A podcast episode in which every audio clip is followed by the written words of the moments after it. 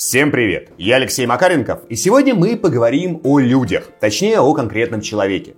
В наше время информация очень доступна, и современные игроки хорошо разбираются в индустрии. Многие из вас спокойно расскажут и про кранчи в Rockstar, и про бизнес-модели Electronic Arts.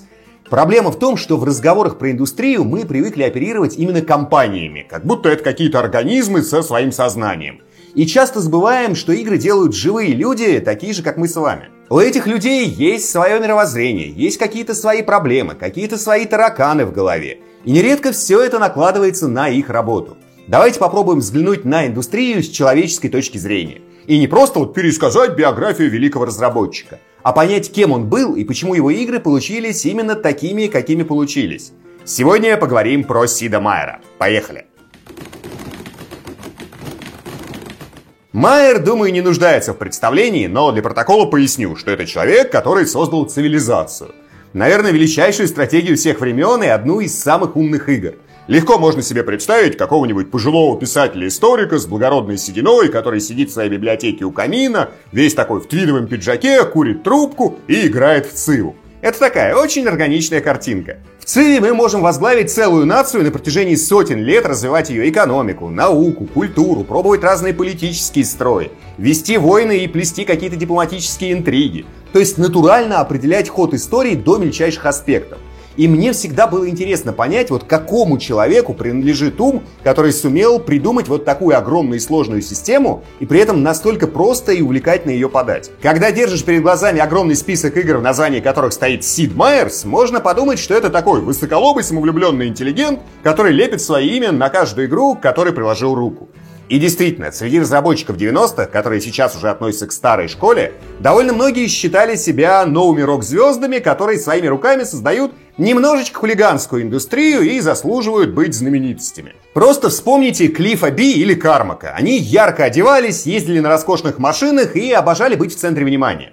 Можно подумать, что Сид Майер вот как раз один из таких людей. А потом смотришь на него, а там такой улыбчивый дядька с добрыми глазами, и вообще вот эта вот связка не вяжется. А все потому, что на самом деле это человек из совершенно другого поколения, который вырос в абсолютно другой системе ценностей. Когда Ромеро выпустил Doom, ему было 26, а Майеру тогда было уже 39.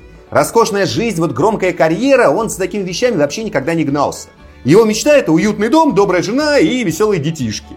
А еще Сид немного увлекается музыкой. Он до сих пор иногда играет на органе и вместе со своей женой Сьюзен поет в церковном хоре. Кстати, именно там они и познакомились в 96 году. Через три года Сид сделал ей предложение, и они поженились. И на свадьбе играл струнный квартет, а молодожены вместе с гостями хором пели «Аллилуйя Генделя». Именно вот этот вот человек написал игру, которая позволяет утолить жажду мирового господства. Сидмайер родился в Канаде аж в 1954 году, но через несколько лет его родители, которые были иммигрантами из Голландии и Швейцарии, переехали в Америку. Так что, когда Сид подрос, он поступил в Мичиганский университет и там изучал историю и информатику. Причем по итогу он получил степень именно по информатике, а история была скорее так, для удовольствия. И именно в универе он впервые засел за компьютер. Ну и в принципе это логично. В 70-х домашние ПК были еще не очень распространены, а в универе как бы компы были. И примерно в это же время Сид познакомился с игровыми автоматами.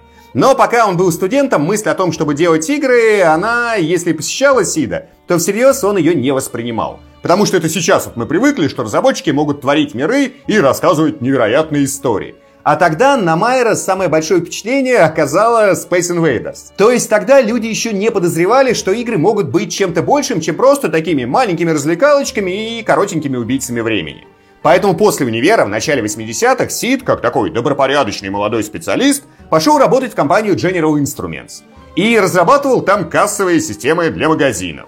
Чуть позже, в свободное время, он начал в порядке хобби писать очень маленькие небольшие игры. Первым он сделал как раз клон все той же Space Invaders. А потом произошло одно из главных событий в его жизни. Сид попал на одну довольно скучную профессиональную конференцию. И там он совершенно случайно познакомился с Биллом Стиле, Оказалось, они работали в разных подразделениях одной и той же компании, но никогда до этого не пересекались. Выяснилось, что Билл тоже свободное время пишет игры. И на почве общего увлечения молодые парни подружились и начали потихонечку вместе программировать. Что интересно, Стили бывший военный летчик. Они как-то раз пошли вместе с Майером поиграть на автоматах, и Майер просто рвал его в каждой игре. В какой-то момент они подошли к автомату Red Baron, Был такой аркадный симулятор, и Био решил, ну вот сейчас-то я уж отыграюсь, я же все-таки пилот. Он набрал 75 тысяч очков, занял третью строчку в таблице рекордов. В общем, такой красавец прям. И тут садится играть Майер и выбивает 150 тысяч очков. Билл натурально офигел и спрашивает вообще, как же так? Я ж, блин, пилот. А Майер ему очень просто отвечает, ну я смотрел, как ты играешь и вникал в алгоритмы. Дело в том, что у Сида еще с раннего детства проявился ярко выраженный аналитический склад ума. И уже в юности он мог разложить по полочкам все игровые механики и объяснить, почему, например, одна из них работает, а другая не работает. Окей, в те времена это как бы было вроде бы несложно, но все равно далеко не все это делали. Одну из своих игр он даже залил в рабочую сеть, и народ в офисе начал просто часами в нее залипать. И дошло до того, что босс заставил его игру эту удалить, потому что из-за нее никто не работал. И вот после того, как Сид надрал Биллу задницу в Red Baron, он как бы между делом сказал, что игра прикольная, но он мог бы сделать лучше. И Стили на это ответил, типа, давай, сделай, а я ее продам. И вот так в 82 году два друга зарегистрировали компанию Microprose. Все по классике. Два сотрудника, офис в подвале Сида и стартовый капитал в полторы тысячи долларов. Причем с работы никто из них не ушел. Играми они занимались только в свободное время и в таком, в формате семейного предприятия. Сами программировали, сами записывали игры на дискеты, упаковывали в коробки и развозили по магазинам. При этом Сид фокусировался именно на разработке, а Стили в основном занимался переговорами и продажами. И тут как раз проявилась очень сильная разница в их характерах. Если Билл мечтал стать большим воротилой, то у Сида таких амбиций не было вообще. Ему больше нравилось именно делать игры, по сути дела, в одиночестве. Забавно, что разработчики сами не помнят, какая игра у них была первой. Боб называет Hellcat Ace, а Майер Spitfire Ace. В любом случае, первое время они делали исключительно симуляторы. Самолетов, вертолетов, подводных лодок и всего вот в этом духе. Просто так сложилось, что Стили во всем этом деле разбирался. А Сид вроде как начал с симуляторов и постепенно оттачивал на них свои навыки.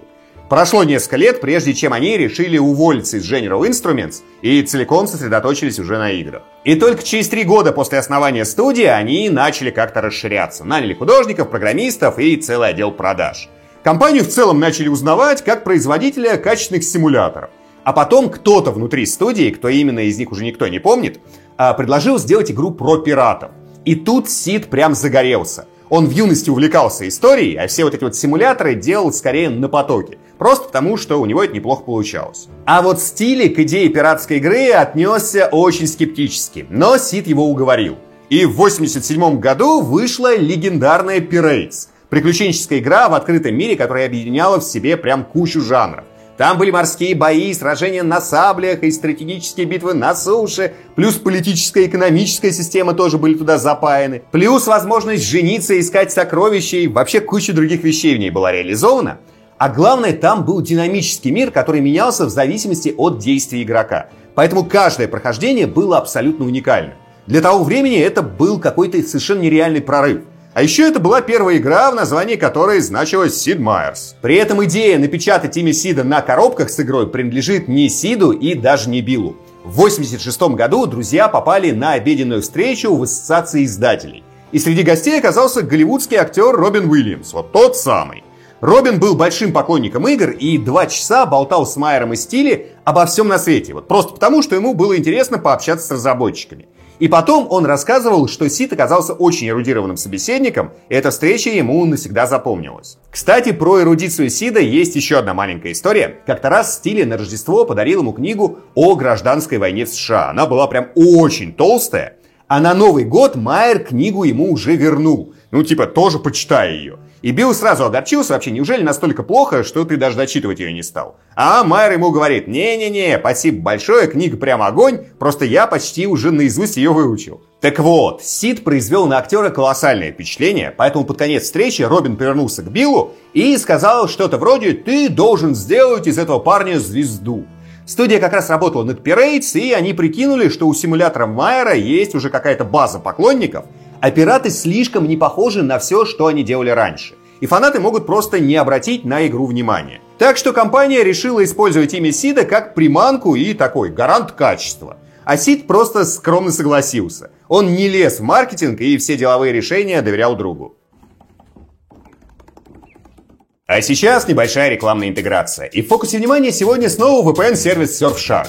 В нем очень много настроек для кастомизации работы под конкретные задачи. Можно просто по нажатию одной кнопки подключаться через самый быстрый сервер. Можно самому выбирать нужный регион или использовать мультихоп и пускать трафик сразу через два VPN-сервера. Имеется возможность детально настроить список программ, которые будут использовать только ваш основной канал. То есть, как только вы подключаете VPN, эти утилиты сразу отрубятся от интернета, и не придется потом долго объяснять банку или службе поддержки игры, как так получилось, что вы за секунду переместились куда-нибудь в код дивуар. Помимо этого, в Surfshark есть очень эффективная резалка рекламных баннеров и мониторинг утечки ваших логинов и паролей. Если какой-то сайт слил ваши данные, то VPN с большой вероятностью предупредит вас об этом раньше, чем вы узнаете о сливе из новостей и из рассылок.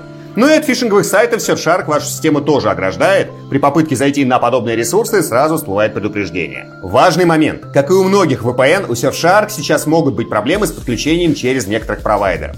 В этом случае просто пишите службу поддержки и вам помогают быстро решить вопрос. А если подключиться нужно прям супер срочно, то можно заранее настроить проброс через OpenVPN и в случае проблем моментально переключаться через него. Напомню, что у Surfshark есть версии почти для всех операционок, для винды, для Linux, для macOS, для iOS и для Android. Плюс виджеты для Chrome и для лисы. Пользоваться с одного аккаунта можно на неограниченном числе устройств, по ссылочке в описании по промокоду Макаренков можно купить VPN со скидкой 83%, а бонусом выдают 3 месяца бесплатного использования. Не пропустите. Конец рекламной интеграции и погнали дальше. После успеха Pirates компания начала фигачить прям с утроенной силой. Правда, акцент по-прежнему делался на симуляторах военных машин, в названии у которых не было Майера. Сид вел по несколько проектов одновременно, причем он не только придумывал игровую логику, но и писал большую часть кода. Особенно жаркими вышли 89 и 90-е годы, когда Microprose сделала сразу три легендарных игры Сида, Cover Action, Railroad Tycoon и как раз первую цивилизацию. Cover Action была упрощенной версией Pirates, только вместо пирата там был современный агент спецслужб. Упор делался на процедурно генерируемую историю и миллион прям мини-игр. Там были и погони на автомобилях, и допрос преступников, и поиск улик, и установка жучков, и еще куча всего.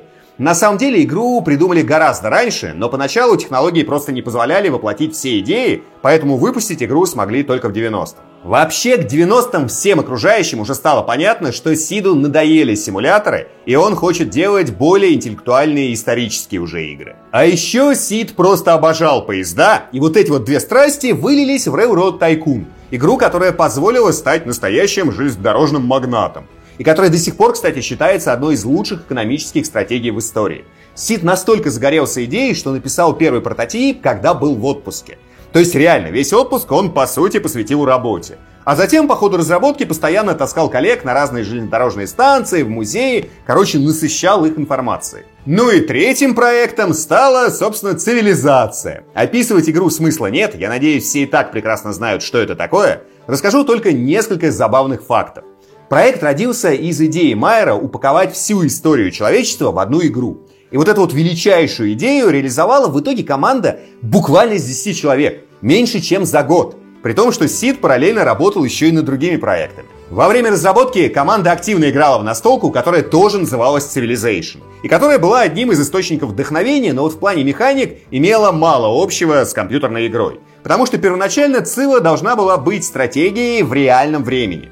Но Майер решил, что тогда игроку придется слишком много времени ничем не заниматься и, условно говоря, ждать, пока достроится какое-нибудь здание. Поэтому он решил всю движуху упаковать в один ход, чтобы мы постоянно чем-то занимались. А еще команда пыталась придумать альтернативное название для игры, и звучали варианты вроде Age of Empires или Rise of Nations – Названия эти вам всем прекрасно известны, а все потому, что через несколько лет выходцы из Microprose откроют свои собственные студии и таки запилят Age of Empires и Rise of Nations. Как раз стратегии в реальном времени. И просто вот к слову, в отличие от симуляторов, все вот эти вот три новые игры Microprose получили под заголовок Sid Meier's. И стало понятно, что компания использует это имя, чтобы обозначить какие-то экспериментальные проекты. Ну, в смысле, им-то это и так было понятно, это поняли игроки. И вот с одной стороны, она как бы, компания заманивала фанатов, но с другой как бы немножечко от них дистанцировалась. Типа все это классно, но вот конкретно эти новые три игры не совсем наш основной профиль. Зато эти проекты раскрывают самого Сида как человека. Он очень образованный, спокойный, любит посидеть за исторической книгой, выстроить в голове и понять какие-то экономические и политические процессы. И хотя он всегда признавал, что игра в первую очередь должна быть увлекательной, понятие увлекательности у него было такое, немножечко своеобразное. Обращали, например, внимание, что почти во всех его титульных проектах практически нет никакого насилия. А вот та же война отображается очень схематично и скорее просто как инструмент политики. По этой же причине в цивилизации нет рабов. Сид сам несколько раз говорил в интервью, что он слишком добрый, чтобы рассказывать страшные истории. И все свои игры он делал в первую очередь как бы для себя. Для человека, который отдыхает и попутно разминает мозги. Тоже, кстати, важный момент. Для Сида отдых и самообразование – это, по сути, синонимы.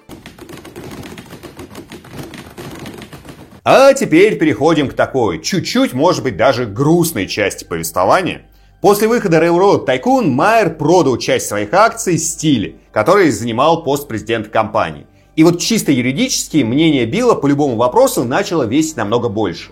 К сожалению, мы не знаем, почему и при каких обстоятельствах это произошло, поэтому тут остается только строить теории. Но со стороны это выглядит так, будто Стиле не очень нравились стратегические исторические замашки Майера. Он был пилотом, любил симуляторы и вообще построил на них компанию. Поэтому кажется, будто Стиле пытался захватить контроль и делать то, что ему хочется. В любом случае, Майер не такой человек, который стал бы жаловаться на друга, тем более публично. Поэтому все это лишь гипотеза. Но по факту был эпизод, когда Билл потребовал остановить разработку Цивы, чтобы поскорее закончить Covert Action. В результате цивилизация вышла на месяц позже плана, и команда осталась без бонусов. Хотя игра была очень успешной, и к релизу второй части в 96 году продалось 850 тысяч копий первой Цивы. Для того времени это прям очень много. Хотя, возможно, дело совсем в другом. Ведь вот как раз в это время у Сида родился сын от его первой жены, Райан. И как настоящий семьянин, Майер решил посвятить все свое время ребенку. Поэтому после адского кранча в 90-м он аж на два года взял отпуск от игр. Из компании он не увольнялся, но и никаких дел тоже не вел. Вместо этого он вспомнил, что вообще-то очень любит музыку и написал программу CPU Bach, которая в реальном времени генерит классическую музыку. Пока его не было, компания опять фигачила игры про технику с редкими исключениями типа Bloodnet и Master of Orion. А когда Сид вернулся из отпуска, Билл продал студию корпорации Spectrum Holobyte. И через год покинул свой пост, ну, как бы такой вот поворот. На самом деле нельзя обвинять Стили, что он какой-нибудь там бесчувственный бизнесмен до мозга костей. Как бы да, он почти в одиночку, вот с точки зрения бизнеса и маркетинга, превратил вот те самые полторы тысячи в компанию, которая каждый год продает игр больше, чем на 40 миллионов. Понятно, что без Сида ничего бы и не началось и не получилось. Но в конечном счете именно Билл сделал так, что у Майера всегда были деньги на творческие поиски. Если что, потом Стиле основал, развил и продал еще несколько компаний. В общем, делал деньги, а свободное время летал на собственном тренировочном самолете. И все у него сложилось хорошо. А вот Сид в итоге остался один на один с новым руководством. Microprose как-то вдруг превратилась в крупного издателя, и команда Майера стала чем-то вторичным. Плюс раньше в студии царила такая почти семейная атмосфера, все были друзьями и непринужденно решали все вопросы, а тут началась жесткая бюрократия. И оказалось, что автор крутейших экономических стратегий в реальной жизни совершенно не любит заниматься бизнесом. Писать отчеты, считать бюджеты, ходить на советы директоров. Вот Майер был вообще не про это. Он хотел просто спокойно делать игры, а свободное время проводить с близкими людьми. Короче, вести такую размеренную жизнь. Поэтому ту же вторую цивилизацию делали уже его ученики. Тем более, что где-то в это время Сид развелся, а затем познакомился с Сьюзен, вот той самой девушкой из церковного хора. В общем, в 97 году Майер собрался с духом и уволился из компании, которую сам же когда-то вместе со Стилей создал. А затем открыл новую, Firaxis Games – а чтобы наверняка проводить в кругу семьи как можно больше времени, он устроил свою будущую жену начальником отдела кадров и даже нередко брал ее с собой на интервью. Сегодня Сиду уже 69 лет, а его компания Firaxis через 3 года стукнет тридцатник. И у нее в портфолио куча отличных игр. Причем почти все они несут название имя Сид Майера. Но самое интересное, что Сид до сих пор не устал от игр и продолжает их делать. Как-то вот в интервью его спросили, не собирается ли он в отставку. А он ответил, что да на самом-то деле я, считайте, уже давно на пенсии.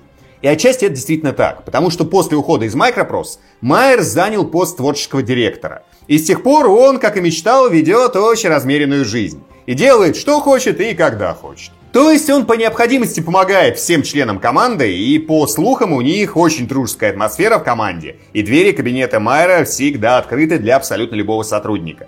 Иногда он что-то придумывает и отдает команде в работу, иногда что-то выдумывают сотрудники и идут к нему за советом, но вот возглавляет конкретные проекты он достаточно редко и чаще выступает просто в роли ментора. Например, у третьей, четвертой, пятой и шестой цивилизации главными геймдизайнерами тоже были совершенно другие люди. А у XCOM даже Сид Майера в названии нет. Хотя иногда на него что-то находит, и он делает глубоко авторские проекты типа ремейк Pirates и Railroads. Или Sim Golf. В 2002 году Сид придумал и написал игру, где мы строили гольф-империю. Просто потому, что это ему показалось интересным. И вообще, он уже лет 20, если не больше, мечтает выпустить игру про динозавров. Причем он уже попробовал сделать три прототипа. Один был стратегией в реальном времени, второй пошаговой стратегией, а третий вообще карточной игрой. Но почему-то у него до сих пор не получилось найти вот ту правильную форму, которая бы его полностью устроила, и он каждый раз остается недоволен результатом, ну и игра в итоге не выходит. Хотя не исключено, что он специально не торопится заканчивать, просто чтобы оставалась какая-то мечта и цель. Потому что по-хорошему он уже добился всего, чего только можно. У него есть любящая жена, которая разделяет его интересы и уже более 20 лет вместе с ним трудится. У него вырос сын. А главное, он оставил реальный след в истории. Потому что цивилизация это как шахматы, только от мира компьютерных игр. И вот за это ему прям огромное человеческое спасибо. И на этом у меня все. Спасибо большое за просмотр. И, конечно, сообщайте в комментариях, нужно ли еще делать видео про конкретных людей в игровой индустрии. То есть рассказывать истории про конкретных разработчиков. Потому что вот это вот был все-таки эксперимент. Подобные видео редко собирают много просмотров, во многом потому, что игрокам в основном интересны игры, а не люди, которые их делают. Игровая индустрия это не кино. Суперзвезд тут очень и очень немного. Но вдруг вам понравилось и стоит продолжить. В общем, сообщайте.